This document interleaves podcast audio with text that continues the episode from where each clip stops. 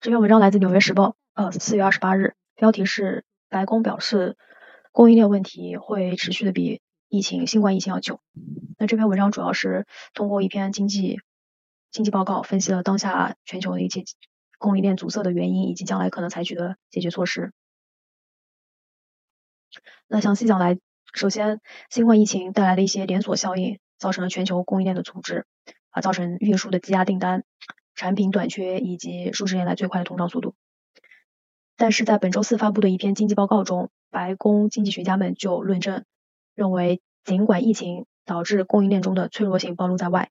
但是疫情本身并没有创造出这些脆弱性，也就是说，疫情并不是罪魁祸首。经济学家们警告，啊，这些问题呢不会随着疫情的结束而消失。那这篇经济报告是来自这个经济顾问委员会啊，啊，其中提到。呃，下文的话就会用经济报告来来简称，其中提到现代化的呃全球供应链让很多商品的价格下降了，但是它们也是很脆弱、很容易打破的，比如说呃气候变化以及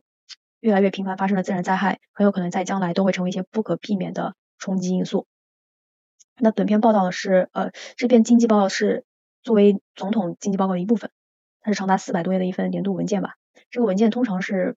很少提出新的政策建议。但它会概述政府对该国面临的经济问题的一些呃关键的看法，以及总统希望如何解决这些问题。今年的这个年度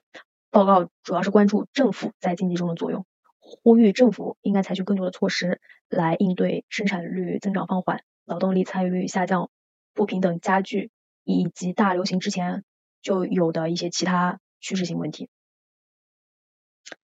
那这个报道中提到的一个很重要的部分是供应链。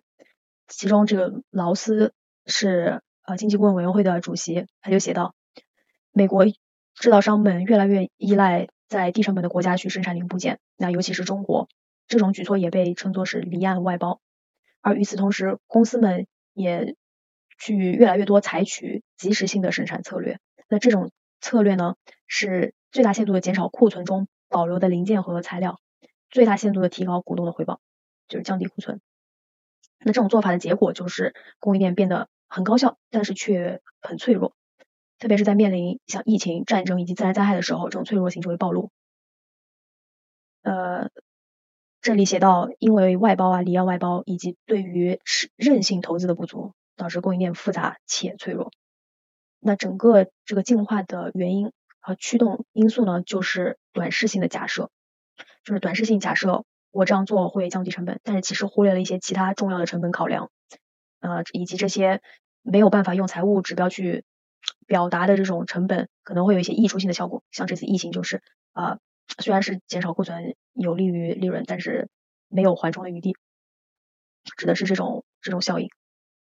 那在经济报告中指出，呃，经济学家们还还识别了一些关键性产品的供应链的不足之处，关键性产品像半导体。电动车电池、一些矿物和医药产品等，那提议应该扩大政府的购买和投资，来促进美国国内的生产。呃，然后经济报告中还表示，呃，公共部门应该作为私营部门的合作伙伴，而不是竞争对手。但是，一些呃呃，比如说这里，美国的贸易代表副手 Sara，呃也表示，最近正在跟加拿大、墨西哥、欧盟。韩国、日本、英国等国进行贸易上的交流，去识别和解决现在供应链瓶颈问题。一些经济学家们表示呢，你要想增加供应链的韧性，其实你会增加它的成本。而现在通胀已经是一个主要的呃问题了，而那这你要让供应链变得更加有韧性的话，又会推动产品的价格变得更加昂贵，那就会造成其他的问题。来自 Peterson 这个机构的主席 Adam。就表示，随着疫情和俄乌战争的爆发，可能会导致一些公司重新考量去选择他们供应链部门的所在地。那他们可能会倾向于去搬到政治更加稳定的地区，以及政策性呃脆弱政策略脆弱性不那么高的地区。但与此同时，要强制让这些公司去呃复制生产的话，也是很浪费的一种措施，会导致一些呃低效性呃提高消费者的物价以及降低增长增长，当然也有一部分经济学家认为，供应链的全球化并不是造成它脆弱性的一个原因，相反，它可能还是有一部分呃提高了坚韧性的原因。来自 WTO 的主管呃在一个采访中就表示，现在世界上正在发生的一个趋势是生产和制造的去中心化。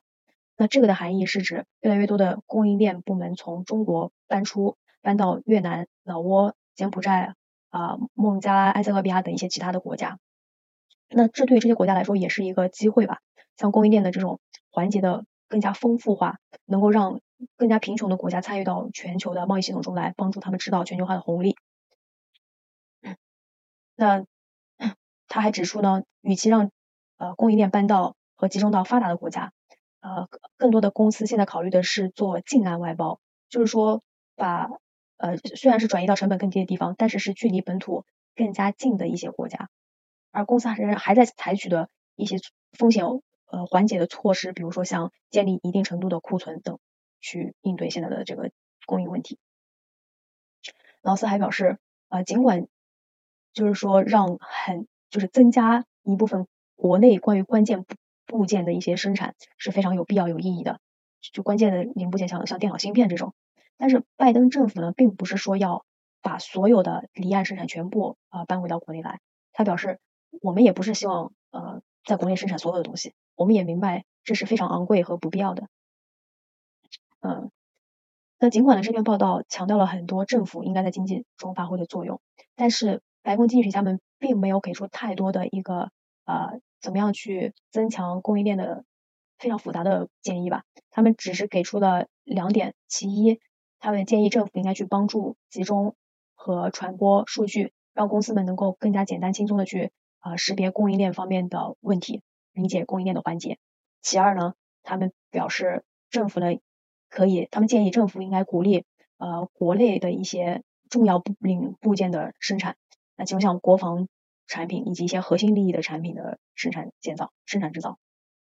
但是一些独立的专家们就说，这些建议或者举措可能会有作用，但是大概率是不会解决现在这个报道中描述的问题的。